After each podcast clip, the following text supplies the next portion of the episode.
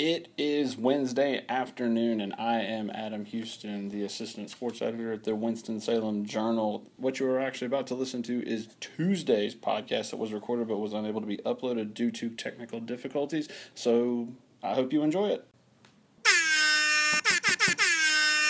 It is Tuesday. This is the weekly Prep Zone podcast for the Winston-Salem Journal. I'm Adam Houston, and I'm Keegan Lowe. And we decided to open it up with a little bit different flow this week, a little bit more fun. Transitioning from winter sports, we have the start of spring sports this week. You were at the Forsyth Cup opener, an opening game in the Forsyth Cup tournament, girls soccer tournament. Mm-hmm. What did you see? What did you cover last night? It didn't really feel like spring, I'll tell you that. It was a little nippy out there. A little chilly. Yeah, it was a little chilly. But, so there was... Well, I mean, think about this. College baseball's been going on for like 2 weeks now. I know, yeah. And think about the schools like in Ohio and Illinois that still have to play. I can't even fathom that. But, or, yeah, so, I mean, just even baseball in Appalachian State. Yeah, exactly, yeah. That's... Up in the mountains. A friend of mine, she played softball at Lees McRae in Blowing Rock, and she said that they had to come down the mountain to play some of their early season games because there would still be snowing up there. Yeah, that's ridiculous. But play their game. I think they played their home games at South Caldwell High School, in Hudson. Yep. And just that's funny that just coming down the mountain makes it sounds like a very interesting thing. But so the Forsyth Cup last night, Jay was at. There's 8 teams, obviously, for those not familiar with the tournament, seeded 1 through 8 based on last year's tournament results. Jay was at West Forsyth covering 2 games. I was at Mount Tabor covering 2 games. The first game I saw was. 2nd-seeded Bishop McGuinness against 7th-seed West Stokes. Bishop got the early 1-0 lead, I think about 6, 7 minutes in, and then West Stokes scored 4 unanswered goals and kind of dominated the game. They had a pair of forwards, West Stokes did, that were just too quick for Bishop McGuinness and their defense. Coach Ray Alley, the Bishop McGuinness coach, said that they were replacing their entire back line and their goalie from last year. Everyone played. It wasn't even like they were backups on varsity last year. Their entire back line and their goalie were JV starters. And so this being, their first big test of the season, it was tough. There was just some miscommunication there. It's also the first big test on the first day of the season. Yeah, exactly. So it was just a lot going on. They've been practicing, I think, since February 1st. Yeah, I think they get about 2 weeks of practice, but still, yeah, it's so that was rough. So West Stokes, I mean, maybe February 13th. Yeah, February. Yeah, I think it was February 13th. February 13th. So that was an upset by seed. I mean, the seeds are weird because they're based on last year's results, so you never know. I mean, that's not really indicative of how the teams may be this year, but by seed, West Stokes upset Bishop in the first game, and then my second game was 3rd-seeded Mount Tabor against number 6 Glenn. Tabor scored 34 seconds into the first half and 28 seconds, into the second half and won 2-0. I kind of let off my story was if there were any early season jitters on the first game of the season, then Mount Tabor got rid of them quickly because, I mean, scoring 34 seconds into it, that's pretty impressive. I mean, that's hard to do, too, scoring 34. I mean, just to get from half field to the goal in 34 seconds is kind of tough. I mean, at the start of games, and especially at the start of the second half, coaches have talked about winning. And it's kind of like the same in basketball. You want to win the first 4 minutes coming out of halftimes in basketball. In soccer, I think it's about the first 10 minutes that can be crucial because everybody's still, getting back up. Mm-hmm. So to have a goal sneak in 34 seconds and 28 seconds. Yeah, 28 seconds in the second half. Yeah. I mean that's coming in right off the bat. I know. That's knowing the importance of a fast start. And usually, I was thinking. I don't know of any more cliches I could throw out right at that moment. I feel like usually in kickoffs anyway, but especially the first game of the year, you might kick it back and, get some passing going, get everyone a touch, and that wastes 45 seconds right there. But Mount Tabor's having none of that. Usually have 2 players right there at the ball. One of them inches it forward and they go back. And try to set up their offense. I have seen teams, I forget which game it was. It was a while ago. Like I think somebody moved it forward. And then instead of working it back, they had somebody just streak down the sideline and then just send it on like that. And I do remember that almost resulted in the score. Like I said, I sound like I'm making this up because I don't remember the teams, the context, what year. We don't know. Fake games. I will say that's my method of madness in FIFA when I'm playing. Yes. I just get the ball and go straight. I'm not going backwards. If I get the ball at half field, I'm going forward. So I don't think. How are you at FIFA? I'm decent at best. My defending is a little iffy. I'm not big on defending, honestly. I just go for the slide tackles. So a lot of times that gets me in some trouble. But I can score with the best of them.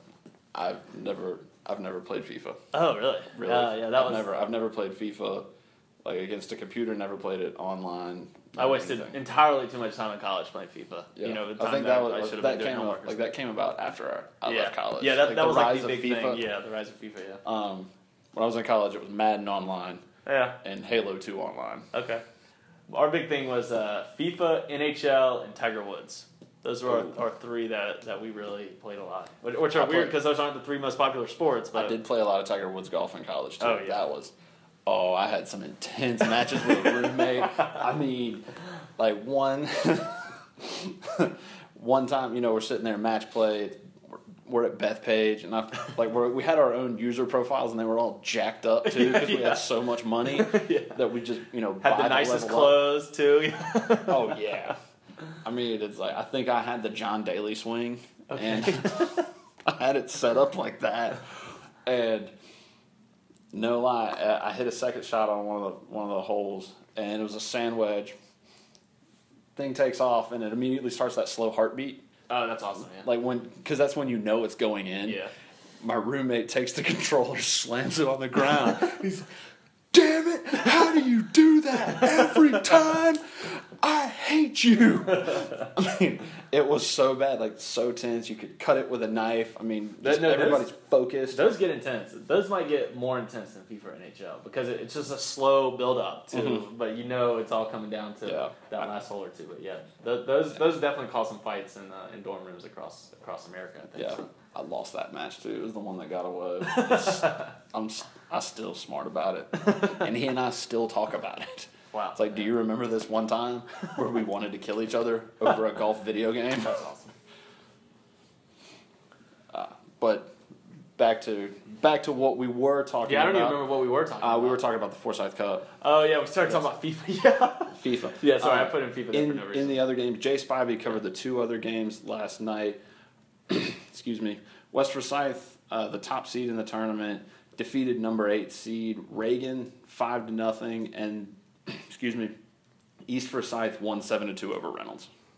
Man, so Jay had some goals over there. Yep. What, 14 goals in 2 games? That's I guess early season, you kind of expect that. Maybe it takes probably harder to coach defense and gel on defense more than offense. And I'll say that was for something for Tabor, who didn't let up a goal. Mm-hmm. Coach Matt Smith of Mount Tabor said that their entire defense returned from last year. And so he thought they were a lot more prepared for the beginning of the season than probably teams will face just because, they have that continuity from last season. So right. We had junior Brooklyn Berry scoring 2 goals for the Titans last night. Yeah, she's a stud. Yeah, I remember her from last year. Yeah, I think that's like an average game for her, 2 goals, which is it's saying something. But, yeah, she's impressive.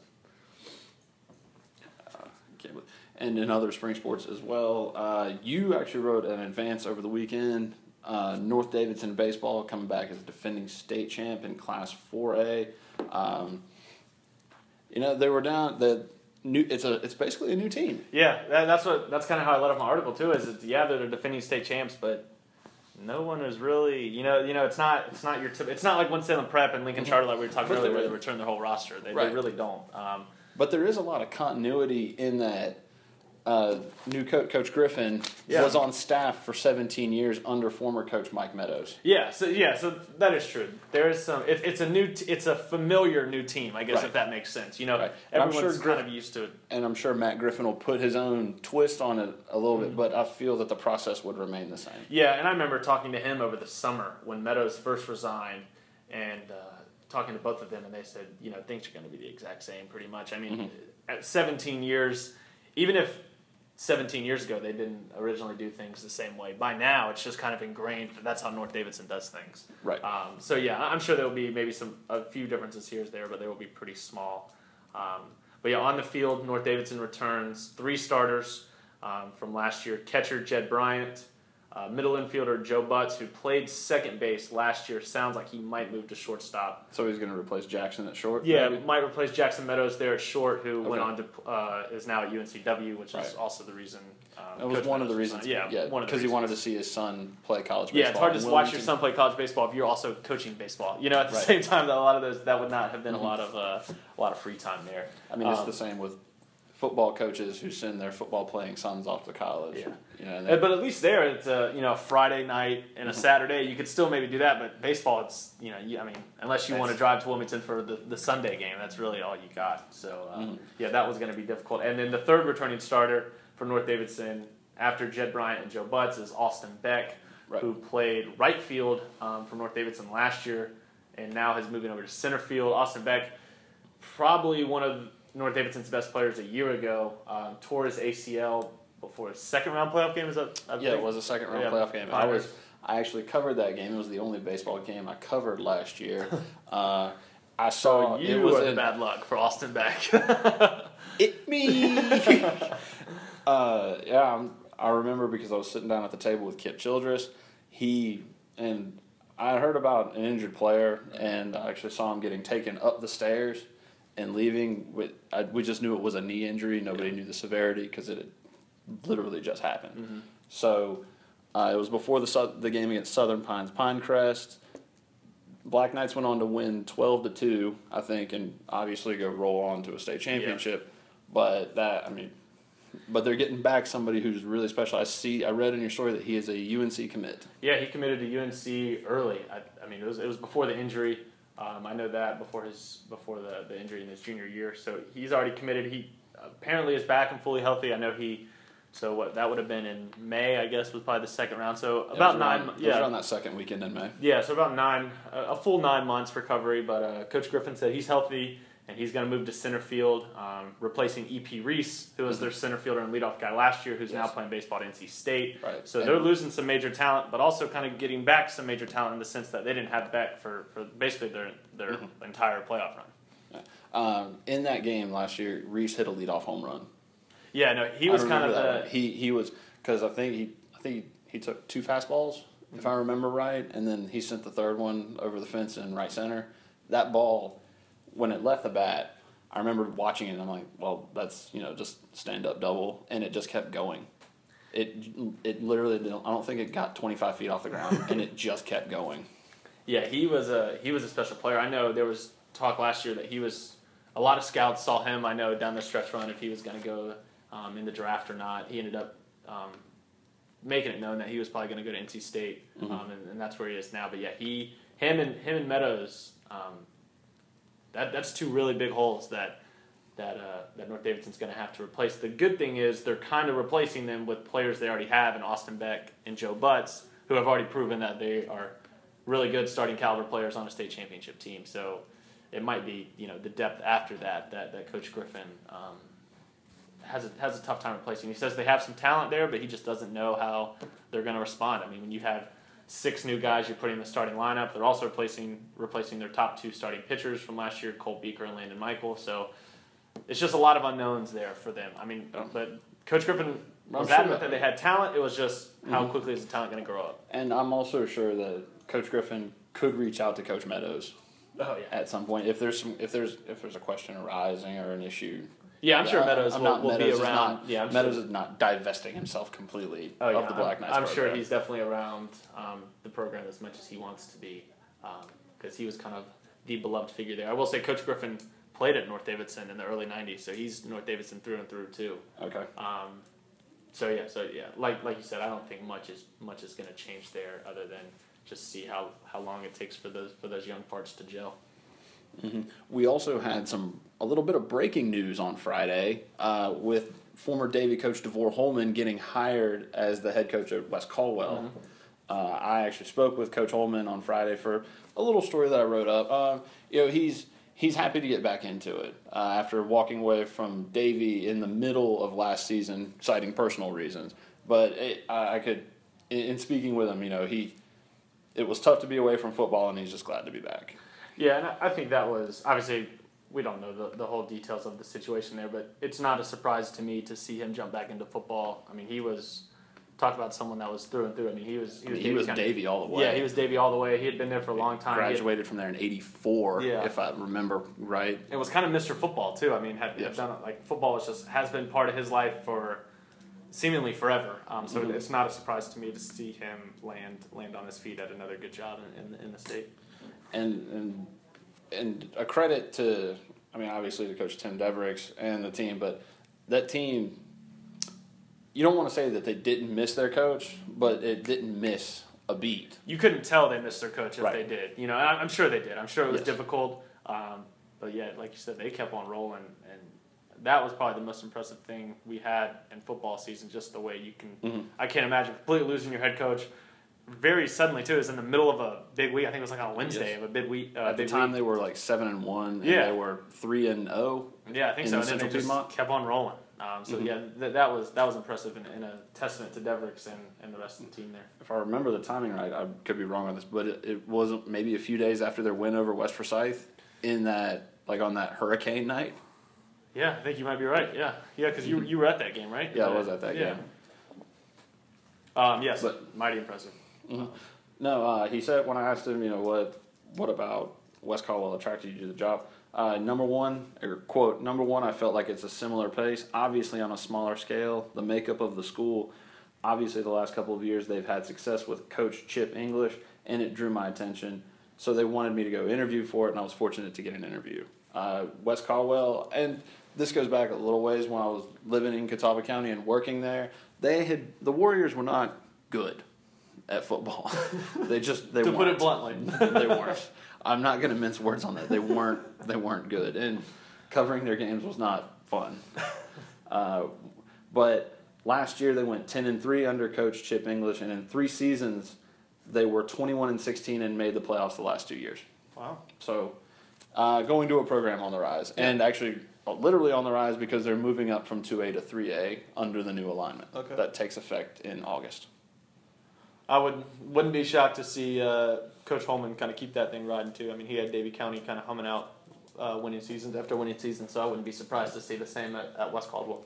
In 4 seasons under Coach Holman, Davie was 22-21.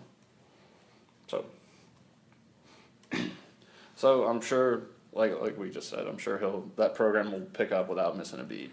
Yeah, and I bet Davie will. I think they proved last year that they'll be. They'll be fine without him, you know. Just because I think they got a solid replacement in Devericks who committed full time. You know, he was the interim head coach for a while last year, but they committed to him full time. So yeah, I think Davie County should be, even though the CPC changes around a little bit and they lose Tabor, Parkland, and North Davidson. I would still expect that football conference to be pretty strong because East Forsyth comes in next year. Yep. So that three-headed monster between East Forsyth and West Forsyth, and and Glenn too. Stephon Brown will be back. Yep. Yeah, we're gonna have the Bobcats and the high-powered offense. Yeah, that's gonna be a fun conference to cover. Friday nights, and we're already thinking about 6 months away, baby. We're talking football. Less than 6 months now, right? Yeah, we got less than 6 months. We're almost roughly 5.5 now at this point.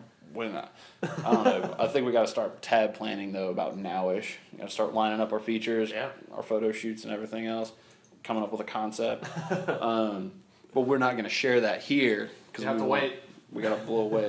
We got to blow away the competition. Now on Friday night, sticking with baseball, but at a different level. You were at Wake Forest on Friday night. What? I mean, Gavin Sheets, like, what can you say about it? 3 home runs, 9 RBIs. I mean, just out there at the launching pad at Couch Ballpark. Yeah, that was one of the more absurd things I had seen in college baseball.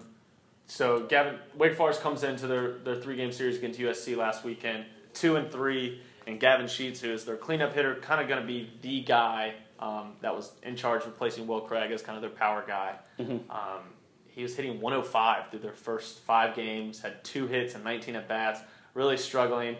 Yeah. And then all of a sudden he enters the Friday USC game and puts up 3 home runs, 9 RBIs, also had a 2 RBI double in the left center field gap in the very first inning. That was one of the more impressive performances I've ever seen at any level for really any sport. I mean, three home runs, tied a Wake Forest record, 9 RBIs, tied a Wake Forest record. I tweeted out that and none of those happened in the same game, you know. So the people with three home runs didn't have 9 RBIs. So I said it was probably the best offense performance in Wake Forest history. I think you'd have to say so. And then Wake Forest went on to win that game. They dropped the Saturday game and then won the Sunday game to win the season, to win the weekend series. And now their record's even at 4-4. Yeah. I know I asked you this on Twitter, but do you feel different? Like, was your inner college baseball nerd satisfied being out there at the ballpark that night? It was good. Especially when something like that happens. You know, I mean, how can you not be excited? And the weather was great out there. Was it baseball weather? It was baseball weather. I also had forgotten that I knew that they did this with football and basketball, but I had forgotten that they now sell beer there. And there's like a little All-American Lounge. They have some foothills there. So just... I wasn't obviously partaking. I was working, but there were some people out there kind of like on the new patio they have down the left field line, and it was like 4:00 on a Friday. I think there's people cut out of work early. It was just a good atmosphere. I thought it was good. It was nice to see. The one drawback had to be the length of the game, though. I mean, it was about 3 hours 56 minutes. If I remember the box score right. Pretty much when you go to a Wake Forest baseball game. No matter if it's Friday when the Aces are pitching or if it's Wednesday when the midweek guys are pitching. Just expect 4 hours, I think, is the safe estimate. I mean, they won that Friday game 15-5. Mm-hmm. I forget the exact scores of the Saturday and Sunday game, but I know the winning team had over 12 runs in both games. You know, so, I mean, just that ballpark, just the way it plays with the wind and stuff. And Wake Forest just has been talented offensively, but you're going to need to score runs, and there are going to be some pitching changes there. So, mm-hmm. Yeah, if you're going to a Wake Forest baseball game, go ahead and map out 4 hours. But they sell beer, so... I mean, but that's frustrating, though. It's nice to be out of the ballpark, I admit, but, 4 hours. That's a long time to be sitting and watching baseball. Yeah, that's a long time. But that's a long time to be sitting and watching anything. Yeah, and it seems that it's worse. Game length is worse in college sports than it is at the pro level. Because the NFL, what I've noticed, the NFL at least keeps things moving. College football, however... takes forever. Well, college football, they need to figure out the clock doesn't need to stop for every single first down. It just takes entirely too long. Like the game is longer than the NFL game, which doesn't make any sense. No. And then the foul in college basketball also they probably need to redo the way the fouls are done and go to every other level of basketball is quarters. Yes. And every gender besides college boys or college men's basketball. Mm-hmm. So they probably need to go to quarters so that... the women's game went to the quarter system in the last few years. Yeah, and the reason that's big is because the fouls reset, and they're actually going to experiment with that in the NIT this year in the men's game. Mm-hmm. So, because teams are in the bonus for the last 13 minutes of the half, and it takes forever, whereas if there was 10-minute quarters, the fouls would reset, they wouldn't be in the bonus so early, and the game would... they could still be the same amount of fouls, but you wouldn't have to stop and shoot 2 free throws for the last 12 minutes. So it would just move quicker. Right. So I think there are a couple of rule changes. With baseball, it is harder. Mm-hmm. You see the MLB getting rid of the intentional walk. Yes. I'm not quite sure how fast that's going to speed up the game, but... No, but it will make things like Auburn giving up a walk-off home run on what should have been an intentional ball that was lobbed right into the dang K zone. I was like, it's such an Auburn move. Like, you have one thing you have to do right. That could still happen, because college baseball hadn't adopted the rule yet. So which is throw it wide left, and then yet you lob it right down the middle against Vandy, and he just turns on it. It's like BP fastball. Not even probably BP. It's probably worse than that. No, it was probably coming in there at a nice solid 50 miles an hour. Just enough speed to get absolutely demolished over the wall, but which it did. Yeah. And that was the ball game. Yeah, so... But... No, and I haven't been out at Big Couch Ballpark, but I know what we were talking about is the dimensions of the park or the way the wind blows at the park. It seems to make it easier for the long ball and for the high power. Yeah, the ball just carries there for whatever reason. If you want to talk about the dimensions or the wind or whatever, Wake has. I think at this point. I think it's probably beyond Wake just has really good players because opposing teams do the same thing. You know, so far there's been 4 games. Out at Couch Ballpark this year, and the winning team has scored double-digit runs in every single game, and that doesn't happen a lot in in baseball a lot. You don't see you have to score. All right, guys, we got to score 13 runs today to win this game. Usually it's like 6, and you feel pretty good. And that's a tall order coming in. Regardless of the ballpark, just trying to stare down that number. It's like trying to put up 50 points in a college football game. Like no one you have to get to 50. Yeah. And I imagine it's also frustrating for some of the pitchers there. It's like, because they know their ERA is going to take a hit. Yeah. If you're at Wake, like, you know, everyone's like, oh, you have a sub-3 ERA, you're really good. At Wake, like, just get like 4.5, and you're probably doing something right. So yeah, it's a little difficult. And there are stadiums across the country that are like that. But one of them here in North Carolina, Newman Park down in Salisbury, where Catawba plays. It's a small ballpark. It's an old ballpark, but it jumps. They even have like a 25 or 30 foot wall in the outfield. It's cinder block wall, but even then, because just the park's so old and it is small and kind of hemmed in there by property, it's just that way. That's what I was thinking about with Wake, because the way their field's set up, if you've never been out there, there are some buildings behind the left and right field foul pole, so it would be hard to. I mean, they could do it, but they'd have to demolish some things. But their walls aren't, their fences aren't very tall. So I thought, worst case, just make the fences 20 feet tall. But then you don't get the home run robs and stuff like that. So I guess it's a little less exciting. But it would keep the runs down maybe a little bit. But probably. But I mean, and I'm not a college baseball aficionado such as yourself. But I remember when they made the transition from the old bats, the BESRs, to the new BB cores, and then in the next year, I think it was the next year, the year after, for the College World Series, they opened up that massive TD Ameritrade Park. So they took out the offense and then put it in this giant, where I think center field is about 420. Yeah, and talk about the wind. The wind blows in the entire time. So, I mean, you really have to you have to hit one like 450 feet for it to get out in center field. I mean, it's ridiculous. No matter what kind of bat you're using. Whereas down the lines, it's probably a little bit easier. To the alleys, it's easier. But, yeah. I mean, I just remember that deep center field, because at Rosenblatt and with the old bats, you had pitchers blasting out 3-run homers. Yeah, I think they wanted to correct some of that, and then they overcorrected to the point. But they're trying to get it back. They changed the ball, I guess, 2 years ago to a flatter seam. The seams aren't raised as much, and it's similar to the ball they use in the minor leagues and professional. And so the ball will carry more now because there's less drag on the seams. So they've done some things since then to try to help it out. But yeah, so it's a delicate balance, I guess. And it all, like we said, it all kind of depends on where you're playing, depending on if you need 15 runs or 5 runs that day. All right. Staying with Wake Forest, big week for basketball. Louisville coming into town tomorrow night, playing Pitt on Saturday in the regular season finale. Virginia Tech, sorry. Yeah, played Pitt recently. Yeah. My bad. I guess I was thinking about Carolina and Pitt on Saturday, or maybe I'm thinking about the Wake-Pitt game last week. You're thinking about something, but you're not thinking about Wake. I dropped the ball on this one. Keegan, save me, please. The Louisville game, I think so, played Wednesday, March 1st. I think you could make the argument that this is the biggest Wake Forest basketball game, most meaningful basketball game played in March in a long time. I mean, they haven't made the tournament since 2010, so I guess in 7 years. Right. Wake Forest basketball in March are actually means something at this point. And instead of going to the ACC tournament for a day and then going, you're going to come instead home. Of just, I mean, this time last year it's, oh, we got to finish 2-16 or 3-15. You know, that's all it was. And to be bluntly honest, and this year it's, and the reason it's not just that. Okay, yeah, they're still in the bubble. It's that this Louisville game at home. It's senior night for Wake Forest. It's the one thing that Wake Forest really needs, and that's a win over a top, put whatever number you want, top 25 win. I think they have one top 50 win now because Miami has since jumped up into the top 50 of the RPI, but they still don't have that signature win. I mean, you can't really hang your hat on beating Miami at home as your go-to win.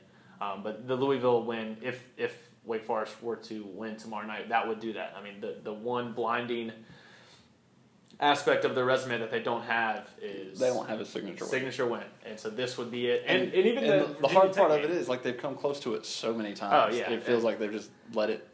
It'd be one thing if every time they played a good team, they got blown out. You know, like, that's fine. But maybe they're just not ready. But we're not even going to run down the list because we've run down the list so many times and everybody knows the list. Yeah, just go back and watch either Duke game if you want to know what happened. Or the Florida State game.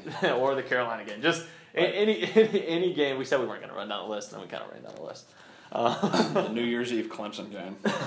Although I don't know if I'd count that as signature. Yeah, that was just a bad loss. Yeah, yeah. But that's another team that was at one point in the bubble, probably not anymore, but Anyway, I digress. But so yeah, Louisville.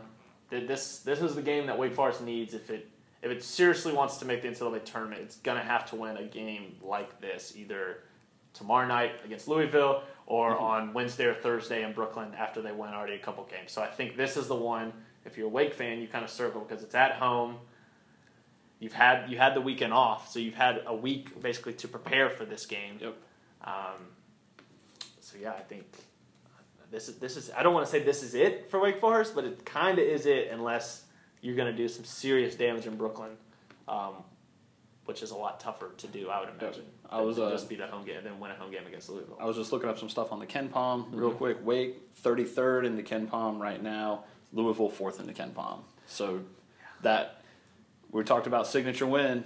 That is a definite signature win if it goes the Deacons' way.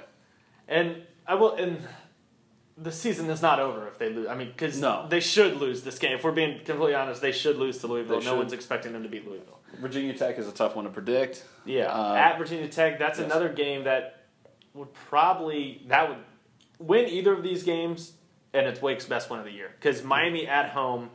Louisville is a decent win. Louisville also 4th in the RPI as well. But. So, definitely want to win the Louisville game, obviously. But if you can just split these games, if you're Wake Forest, you cannot – I don't think you can go 0-2 and make the NCAA tournament unless you're talking about a 30-for-30 miracle run in Brooklyn, you know, because they would have to win basically 4 or 5 games in 4 or 5 days. So – you got to find a way to split, and then even in Brooklyn, you'd still probably have to win a game or two. I think if they make it to Thursday – they're firmly off the bubble and in the tournament.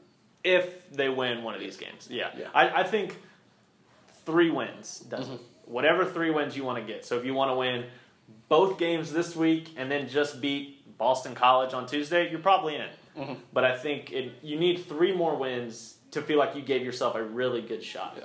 I'm not saying they would definitely be in, I'm thinking if they only stay one day in the ACC tournament, even if they win both of these games, I mean, that's still kind of a letdown. Yeah, if you win both these games, if I were the selection committee, I'd look at that. It's like, how do you beat these 2 teams and then lay an egg in the tournament, depending on how bad your loss is? That's why I think it's 3. I think the only scenario where 2 gets it is if you beat Louisville, lose to Virginia Tech, and then, NC State, maybe you could get the NC State game, beat them handedly, and then lose a close one to, let's say, Virginia on Wednesday. Maybe that gets it, but you're not feeling great at that point. No. 3 wins and you're feeling good, but so winning the only home game out of those 3 would be big against Louisville.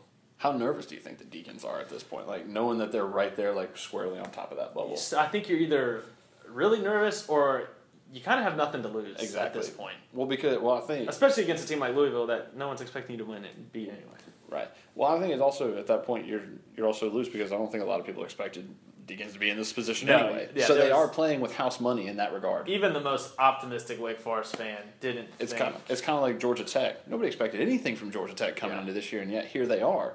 Here are the Jackets, you know, making a run toward the the NCAA tournament as well. Yeah, they were picked 15th.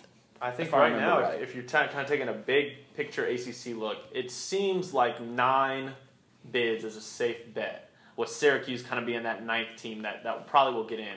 But 10 has always kind of been like, can the ACC get 10 in this year? The record is 11 in the old Big East. And I think that 10th spot, if the ACC is going to get 10, that 10th spot is going to be, can Wake or Georgia Tech get that 10th spot? So I think that's kind of your goal if you're a Wake Forest fan, hope for a lot of losses from Georgia Tech and even Clemson and Pitt just to kind of be safe. But I think Clemson and Pitt are far enough out of it at this point. But you're not a Georgia Tech fan if you're a Wake Forest fan. Looking at the RPI, you know, one of the committee's tools for seeding the tournament, Wake is the 9th best in the ACC in the RPI, and they're 44th. They're way ahead of Georgia Tech too. Tech's metrics are at 93. Yeah, and they're 17 spots ahead of Pitt, which is the 10th best in the conference. I think Georgia Tech. It's going to be kind of interesting to see if they both put themselves in the conversation how the committee weighs Wake versus Georgia Tech because they're basically the complete opposite. Wake has the strong numbers but they didn't beat anyone of note. Georgia Tech has weak numbers in terms of RPI, KenPom, BPI, stuff like that. But they beat North Carolina. But they beat North Carolina. They beat Florida State. They beat Notre Dame. I mean, they have multiple wins they can hang their hat on where they said, look, we can beat the best teams. Wake has not done that yet. So that's the only difference between those two right now.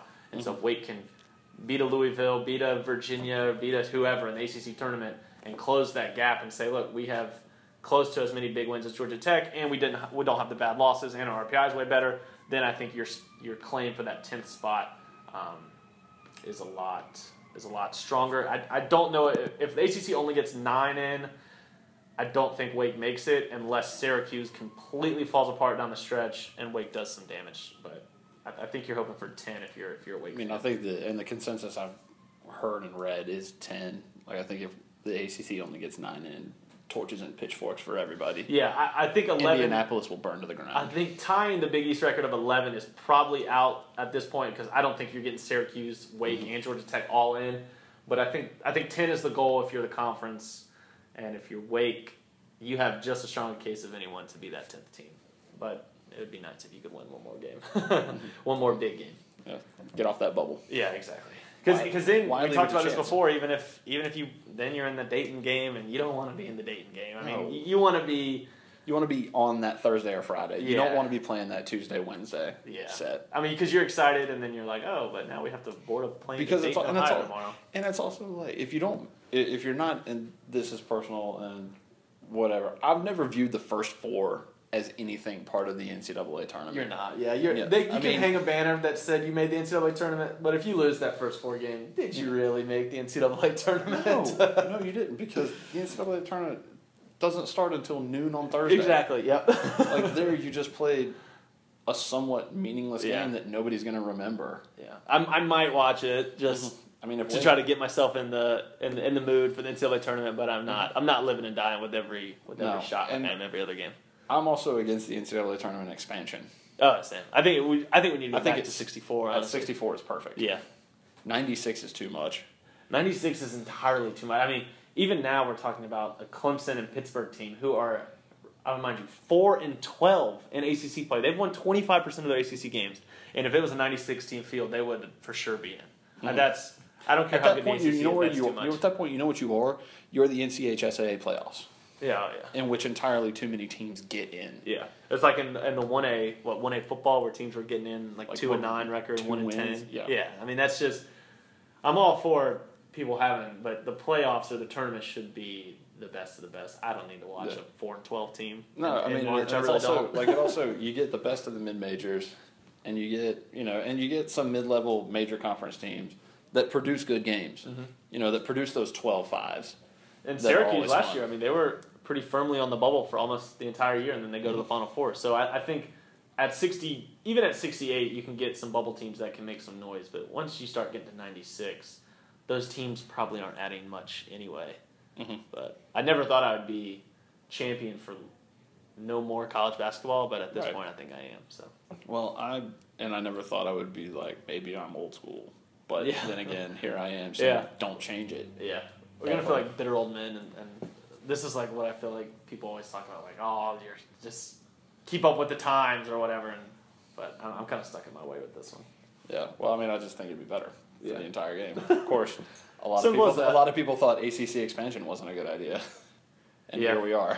That is true, yeah. Best basketball conference in the land. Mm-hmm. Going to Brooklyn, New York, too. That'll be an experience. Oh, yeah. Being up in Brooklyn. You excited for that one? I am excited, yeah. It should be fun. We'll see how long the Deeks can stay and keep it interesting for folk down here in Winston-Salem, but it should be a good time. Okay. Well, that'll be the Bachelor sucks now, so we're not even going to try that. Bachelor sucks now, yeah. It does. I agree with that. So that segment is over. Sorry. I'm not going to finish that because nobody cares. We'll have to figure out a pod schedule for the rest of the week. Yeah, if we're going to do another one. This week, or since I'll be in Brooklyn next week, it might be tough. Yeah. When do you leave for Brooklyn? Monday. Ooh. Yeah. That'll be hard. Yeah. So difficult.